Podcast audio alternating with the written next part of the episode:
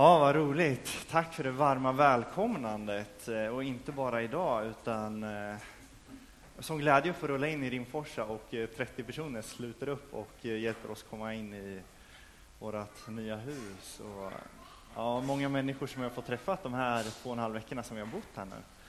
Fantastiskt att få vara på plats. Ehm, det känns väldigt roligt att få med några av våra närmsta kompisar från Örebro här också idag. Det är grymt. Um, och jag och Emilia funderar mycket kring vad, vad, vad tror vi att Gud vill göra i Rimforsa? Vad tror vi att vi ska göra i Rimforsa? Vad, vad blir våran, våran del här? Och, eh, och vi har väl landat i att vi, vi vill vara del i en församling och vara med och forma en församling som längtar efter mer av Gud. Som längtar efter Jesus. Um, jag har funderat här hela sommaren, så här, vad predikar man egentligen i första predikan? Och, och jag tänkte faktiskt predika ur Höga Visan. Det tänkte jag, det är en eh, otroligt vacker bok som är väldigt underskattad. Det är sällan man predikar ur Höga Visan sådär. Eh, jag tycker den är jätteviktig, inte för att den lär oss massa fakta, utan för att den låter oss erfara Gud. Vi får liksom uppleva Gud i Höga Visan. Ehm, och i Höga Visan så ser vi en väldigt vacker bild av vem Gud är som väcker längtan i oss. Höga Visan 4, 9-11 som ofta har lästs som Jesu ord till kyrkan eller som Jesu ord till oss. Du har fångat mitt hjärta, min syster och brud. Med en enda blick har du fångat mitt hjärta, med en enda länk av din halskedja. Vad, du är, vad din kärlek är skön, min syster och brud. Din kärlek är ljuvare än vin, din balsam ljuvare än alla dofter. Gud är den som älskar oss, den som längtar efter oss. Du har fångat mitt hjärta, min syster och brud. Och vi får gensvara i Höga Visan, så, så gensvarar kvinnan i eh, första kapitlet, vers 2-4. Kyssar vill jag dricka ur hans mun din kärlek är ljuvare än vin. Ljuvligt doftar din balsam, som turak-balsam är ditt namn. Och kvinnorna älskar dig. Ta mig med, låt oss skynda. För mig, konung, till ditt rum. Vi ska jubla och glädjas över dig och prisa din kärlek högre än vin.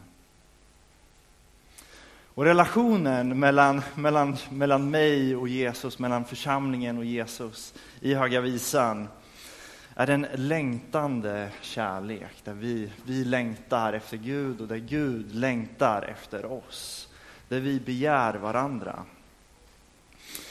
Jag kan själv känna så här, ni vet när, när någon börjar predika om, om kärlek i kyrkan, då, då är det nästan som att man drar ett streck i listan. Va? För det är, nästan den första predikan man får, man får höra i kyrkan. Det är alltid prat om att Gud är kärlek, det är det första man får höra. Sådär. Och jag har hört många predikningar om att Gud är kärlek.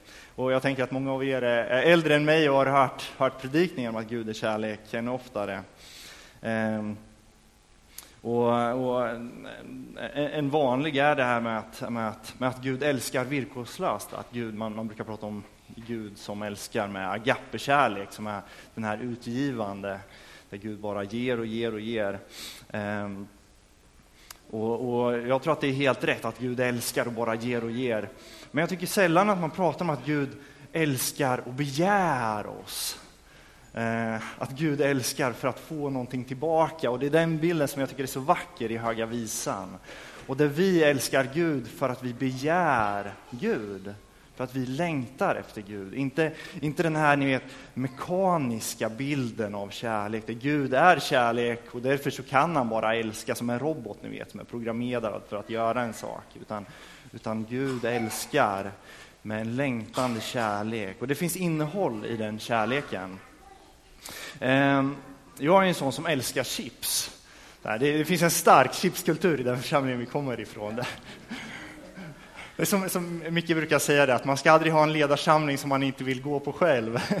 Så därför finns det alltid mängder med chips. Det är ledarsamlingar. Och, och, och jag kan känna att ja, men jag, jag älskar chips. Ehm, och på ett vis så, så är det sant att jag, jag faktiskt älskar chips. Ehm, för jag, jag uppskattar chips väldigt mycket. Men det är en tom kärlek. För det är inte en kärlek som formar mitt liv. Ehm, det är inte en, en kärlek som sätter riktning för mitt liv. Att jag älskar chips, den får mig inte att göra prioriteringar. Eh, snarare att man får må dåligt efteråt och man vill gå ut och springa. Va? Det är inte någonting som präglar mitt liv. Men Guds kärlek är inte en tom kärlek. Den präglar Gud så att Gud blir människa för att han vill vara med oss. Och den präglar Gud så, så pass djupt att, att, att Gud dör på korset för oss. Det finns substans i Guds kärlek, det är inte en tom kärlek. Augustinus är en av eh, kyrkofäderna som jag har läst en hel del av. Och I sin sjunde predikan över första Johannesbrevet så skriver han att, att vi ska älska Gud och göra vad vi vill. Och det är en sån här text som man eh, ofta, ofta hör. Sådär, älska Gud och gör vad du vill. Och så, så, så, så vad, vad, betyder det? Så, så tänker många så här, vadå, ska jag göra vad som helst? Eh, ska älska Gud och sen, sen kan jag gå och göra vad som helst. Men, men för Augustinus är det inte det kärleken handlar om, utan, utan att älska Gud är att ha sitt begär till Gud, att längta efter Gud. Och det är någonting som präglar mitt liv, det är någonting som formar mitt liv. Eh, om du verkligen älskar din fru, om du begär din fru, så betyder det att, att, du, att du formar ditt sätt att leva. Du plockar upp strumporna från golvet och slänger dem i eh, tvättkorgen. Va? Så här. Sånt som man inte vill göra. Man plockar undan på diskbänken och torkar med trasan. Så här. Och det finns saker som man inte gör när man älskar sin fru. Liksom. Det, formar, det formar mitt liv. Och att begära Gud ger livet riktning. Det formar vad jag vill göra. Plötsligt vill jag leva för andra, jag vill förlåta andra, jag vill försonas med andra människor. Jag vill se människor bli befriade. Eh, jag vill leva ett generöst liv.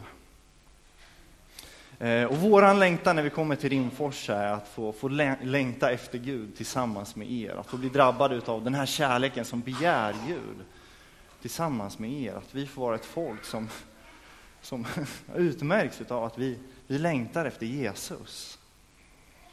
Um,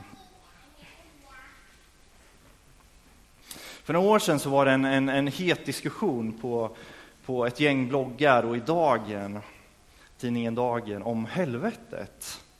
Eh, och diskussionen var ifall helvetet är en, en faktisk plats med, med eld och ni vet så här, där man pinas i all evighet.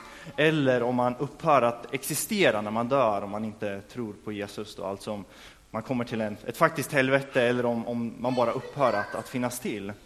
Eh, och, och, båda de här bilderna, problemet är att båda är bibliska. Va? Det finns stöd för båda i Bibeln och det finns stöd för båda i, i, i kyrkans historia, så i tid, tidig kyrka så, så, finns båda de här bilderna. så.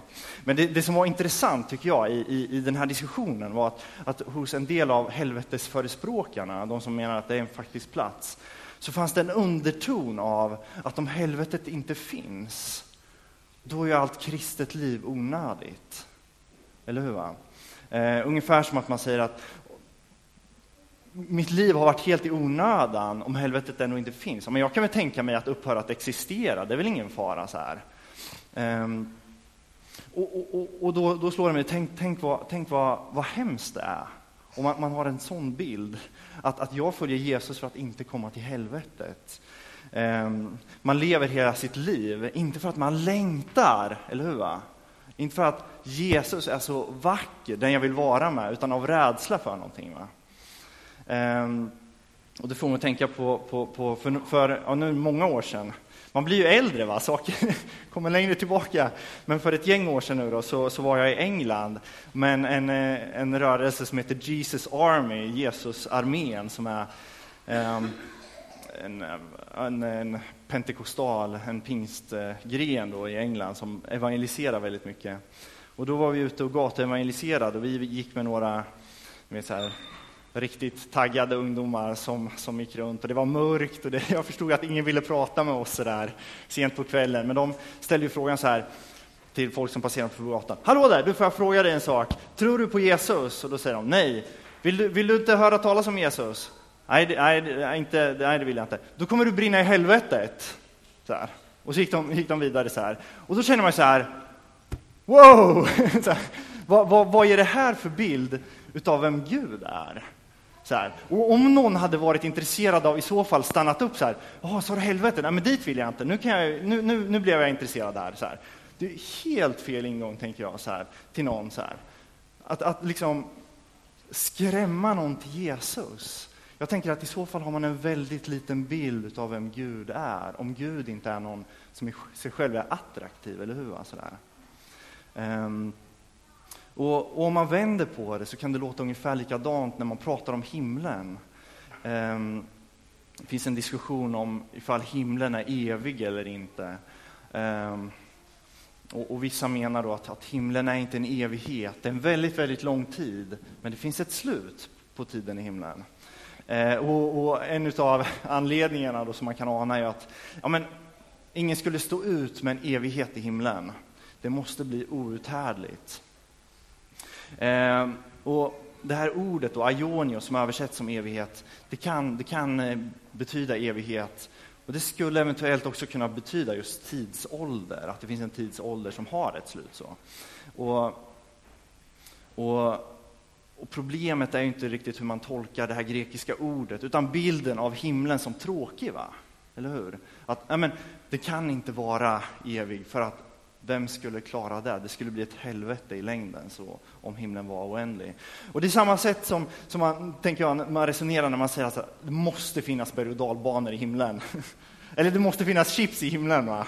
Sådär. För att en bild av bara Gud är för liten, eller hur? Vi, vi lägger till massa saker som vi önskar. Eller, eller så tänker vi att men alla de här sakerna som jag inte har hunnit med i livet, eller alla saker som jag har valt att inte göra, jag måste väl få göra det i himlen ändå. Va? Sådär. Och hur allt det här visar på en för liten bild av Gud. Ehm, att som i Uppenbarelseboken stå och ropa dag och natt, helig, helig, helig är Herren Sebaot. Låter ju inte så attraktivt, eller hur? När man, när man tänker, jag menar, stå och sjunga lovsång i en halvtimme kan kännas tufft, va? eller hur? Stå i en evighet, visserligen ansikte mot ansikte med Gud, eh, kan kännas tufft och då är det lätt att tänka, men lite berg och dalbanor, då, då kan jag ändå tänka mig så här, himlen. Ehm, men jag tror att det beror på att vi har en för liten bild av vem Gud är. Ehm, jag är helt övertygad om att när vi står inför Gud så kommer det tillfredsställa allt i oss, att det är det vi längtar efter som människor.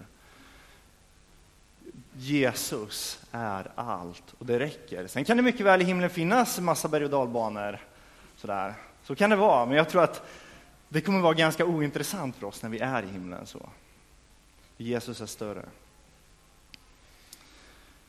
Eh, och på samma sätt med helvetet så tänker jag att egentligen är det en icke-fråga om himlen, om helvetet är en, en fysisk plats eller om man upphör att existera. Det som är intressant är att få vara med Jesus. Och det är intressant nog. Det är intressant nog. Det är, det är allt. Jesus föder längtan och vi längtar efter att följa honom i nuet och vi längtar efter en evighet tillsammans med Jesus. Och det är den här längtan som vi ser hos mannen som finner skatten i åken eller pärlan och säljer allt han äger för att köpa den. Som det står i Matteus 13. Jag läser. Himmelriket är som en skatt som ligger gömd i en åker. En man hittar den, gömmer den igen och i sin glädje går han och säljer allt han äger och köper åken. Med himmelriket är det också som när en köpman söker efter fina pärlor. Om han hittar en dyrbar pärla går han och säljer allt han äger och köper den. Och det här är en sån här typisk dålig samvetetext, ni vet. Så här. Man läser den och så känner man så här, men jag har inte, jag har inte levt upp till det här. Ehm, men jag tror inte det är så vi ska läsa den här texten. Eh, vi ska inte läsa den som någonting som vi borde göra, utan som någonting som vi kan få hitta i Jesus. Jag tror att det här är Jesus.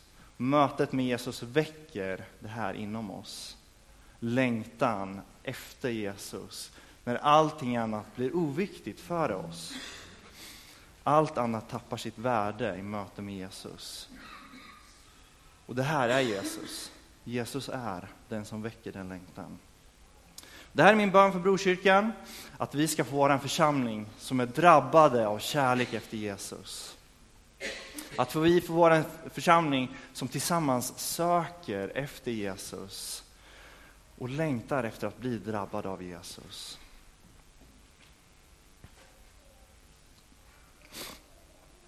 Och vad betyder det här? Augustinus säger älska Gud och gör vad du vill. Innebär det att ingen kommer städa toaletterna? Alla kommer bara gå runt och göra det man vill? Sådär. Nej, men jag känner inte för att göra det här liksom. Eh, ska alla bara göra det man brinner för? Jag tror att som församling så har vi beslutat oss för en massa saker. Vi har bestämt oss att vi ska ha en lokal till exempel. Eh, och det är någonting som vi har upplevt att Gud har lett oss till. Eh, och då, då är det någonting som vi ska ta hand om. Och vi har till exempel blivit välsignade med en massa småbarn. Då är det någonting som vi ska ta hand om i vår församling. Och det finns saker som vi kommer att göra tillsammans. Det finns mycket, mycket uppgifter, som städa toaletter. Ehm, men jag tror att det är viktigt med ett förnyat perspektiv på varför vi gör saker. Och att vi hittar en, en drivkraft i Jesus till att göra saker. Att allting får bottna i längtan efter Jesus. Jag har jobbat som kontaktman med, med en eh, utvecklingshandikappad kille i många år och ibland så har det varit väldigt jobbigt att, att jobba tillsammans med honom. Ehm, men min ingång i det här och anledningen till att jag började i Jesu ord, det här, det ni gör för någon av dessa mina minsta har ni gjort för mig. Och när jag har levt med den bilden och i mötet med honom, så istället för det här jobbiga så har jag sett Jesus i det här. Och jag har längtat efter att träffa honom. Eh, och han har blivit en av mina närmsta, närmsta kompisar. Man får en väldigt konstig relation till någon som är utvecklingshandikappad. Det är inte som en, en vanlig relation så, men han har blivit en av mina närmsta kompisar för att jag har sett Jesus i honom. Eh, och i ljuset av Jesus så förändras vår syn på, på saker. Och det här betyder inte heller att vi ska tillbaka till, till tonårsradikaliteten, att vi ska ut och jag vet inte, åka på, på bönemöten varje kväll. Liksom. Eller, eller eh, någon annan urtyp av vad det innebär att vara brinnande för Jesus. Jag tror att vi har olika perioder i våra liv. Och det här är någonting som jag har fått erfara väldigt tydligt nu de senaste två åren när vi har fått Tovelina. Jag har ju mer än någonting annat längtat efter att få sova. det har inte varit att gå på gudstjänst jag har längtat efter framförallt, utan det har varit egen tid att få sova, eller hur? Va? Ehm, men i den här perioden så har jag hittat helt nya, nya ja, men, mötesplatser med Gud. Jag får möta Gud på helt nya sätt och jag har fått se helt andra sidor av Gud som jag inte fått se tidigare. Eh, och, och, jag tror inte att man som, när man blir eh, småbarnsförälder ska, ska fortsätta som man har gjort tidigare, för det funkar inte så här. Jag tror inte det är Guds plan heller, utan jag tror att, att vi, ska, vi ska vara de vi är och där vi är möta Gud, möta Jesus och låta det mötet forma oss där vi är. Och inte att det blir tillbaka till någonting eller till någon, någon eh, upphöjd pastor någonstans, att men så där ska vi vara som han. Liksom. Utan att vi som församling får möta Gud där vi finns. Att du får möta Gud där du finns. Att det får forma dig där du är. Så att du får vara en Jesusälskare där du finns. Det är det Augustinus menar. Älska Gud och gör det du vill. Um, och sen så tror jag att det här är en förutsättning också för ifall vi ska se människor komma till tro på Jesus i Rimforsa. Jag vet inte om jag har tänkt på det, men, men om någon längtar efter någonting väldigt mycket så, så smittar det av sig. Och jag tror rent sociologiskt är det så det funkar. Längtan föder längtan. Ehm, jag kommer ihåg, vi har varit ledare på en, en tonårsbueskola i ett gäng år. Och vid ett tillfälle så hade vi eh, massa tekoppar som det var en dålig diskmaskin, så det var så här, ni vet, beläggning på insidan utav jag vet, 2 3 400 tekoppar, det var en stor ni vet, så här, lägergård med riktigt sunkiga tekoppar. Och vi skulle planera en eh, eh vad heter det, en eh, aktivitetsdag för, för deltagarna. Eh, och, och, någon ledare ville göra en fotbollsgrej och någon ville åka och bada och sen så var det någon som redan hade reserverat, ni vet den här sitta och prata filosofiskt i solen-gruppen. Men jag vill ju också sitta och prata. Så jag sa det, ja, men jag, jag tar en grupp och sen så ska vi tvätta tekoppar. så här. Och ni vet, så här, det är ingen som ställer upp och tvättar tekoppar. Så här. Det är ju liksom, det är det är ju städa toaletter när de andra drar och badar. Så här. Um, men jag taggade järnet på det där. Det är klart jag ska tvätta tekoppar och sitta i solen och lyssna på bra musik. Och det här blev ju den grejen som blev full först. Så här. Tvätta tekoppar, så här. sen började det regna och grejer, så vi satt i... Men vi hade jättemysigt sådär. Men, men just det här, ni vet, så här, längtan föder längtan. Um, ehm, och, och, när du längtar efter Jesus så tror jag att andra blir berörda. Det är ingen som, det är ingen som blir intresserad av att följa med på, på, på, på gudstjänst till exempel. Så här, ja, men, eh, kan, kan, vi träffas på söndag? Så, Nej, men jag, jag har en annan grej, jag är lite upptagen. Så där. Det väcker ingen längtan. Eller så här, ja, men, ja, men, jag, ja, men på söndag då, ja, men min fru blir sur om vi inte går på gudstjänst. Det skulle hon säkert bli också, men, men det är skillnad på det och ja, men på söndag då ska jag på gudstjänst och det är viktigt för mig. Det betyder någonting för mig och jag vill det. Um, och, och bemötandet från, från den som man pratar med blir, blir annorlunda. Det, det föder någonting. Um, och i mötet med grannar, eh, i mötet med människor på bygden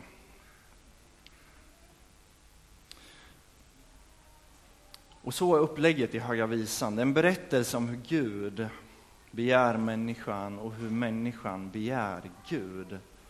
Och så avslutas den med utmaningen till läsaren att ropa efter Gud. Så här står det, sista verserna. Du som är i trädgården, vännerna lyssnar efter din röst. Låt mig höra dig säga, skynda min vän, som en gasell eller en unghjort till de doftande bergen. Det är, det är en poetisk bok, det är säkert därför man inte predikar det så ofta. Det är fluffigt, det är som Uppenbarelseboken, sådär. det är, det är poesi. Va? Eh, men, men författaren utmanar oss att, att ropa Jesus, skynda till mig. Kom Jesus. Den utmanar oss att längta efter Gud. Och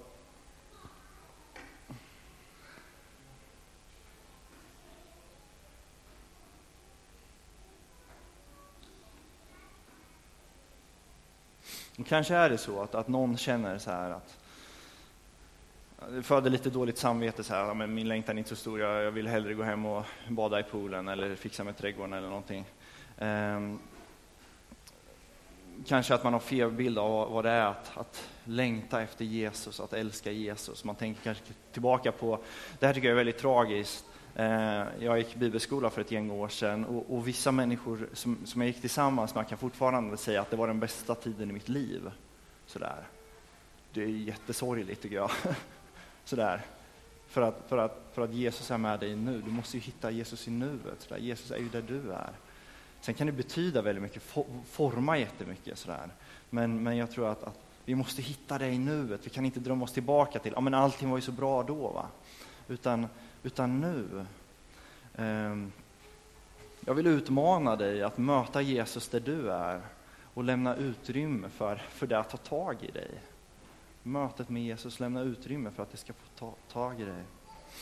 Um, och kanske att någon känner att man har kört på väldigt länge och att det inte har funnits utrymme för längtan utan man har mer fyllt behov här och där och gjort saker, ställt upp sådär. Och i så fall vill jag bara utmana dig att, att ta tid att söka Jesus. Jag tror att en kärleksrelation bygger på tid. Ehm, jag tror att, jag tror att vi måste tillbaka till Jesus. Vi måste söka Jesus. Vi måste söka skatten i åkern. Ta tid i bön, ta tid i bibelläsning. Eh, ta tid i lovsång, eller om man är helt främmande för sådana uttryck, kanske gå ut i naturen där man möter Gud. Eller bara få, få vara där man möter Gud för att hitta den här kärleken, den här drivkraften. Det är våran, det är våran längtan, det är våran bön nu när vi sätter igång i, i Brokyrkan. Vi tycker att det är jättekul att få vara på plats här tillsammans med er.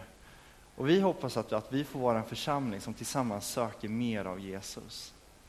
Och att vi lämnar utrymme för att den här längtan får ta tag i oss.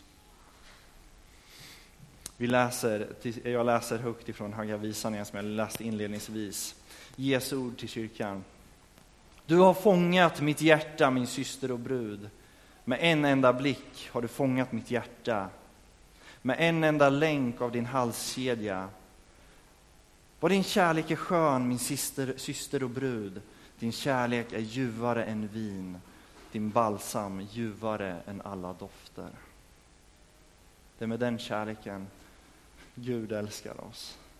Han begär oss. Han vill oss. Han, du har fångat mitt hjärta. Vi ber tillsammans. Tack Jesus för att du är en Gud som älskar. Och tack för att du inte bara älskar mekaniskt för att du är tvingad till det, utan för att du älskar oss på grund av att du begär oss, du vill ha oss. Tack för det Jesus. Och tack för att vi får gensvara. Tack för att vi får gensvara på det. Och tack för att den här kärleksrelationen får, får växa och spira, Herre. Jag ber Jesus om att vi ska få se en, en period i, i den här församlingen där vi tillsammans får bli ännu mer förälskade i dig Jesus. Att vi får bli formade utav att vi älskar dig Jesus. Jag ber att du ska få hitta, eller leda oss till, till, till att hitta oss själva i den kärleken. Att vi ska få hitta nya, nya former för vår kärlek till dig Jesus. Mm. Jag ber att, att det här ska få vara någonting som kommer naturligt utifrån en längtan Jesus. Jag ber att vi bara ska få bli drabbade av dig. I Jesu namn. Amen.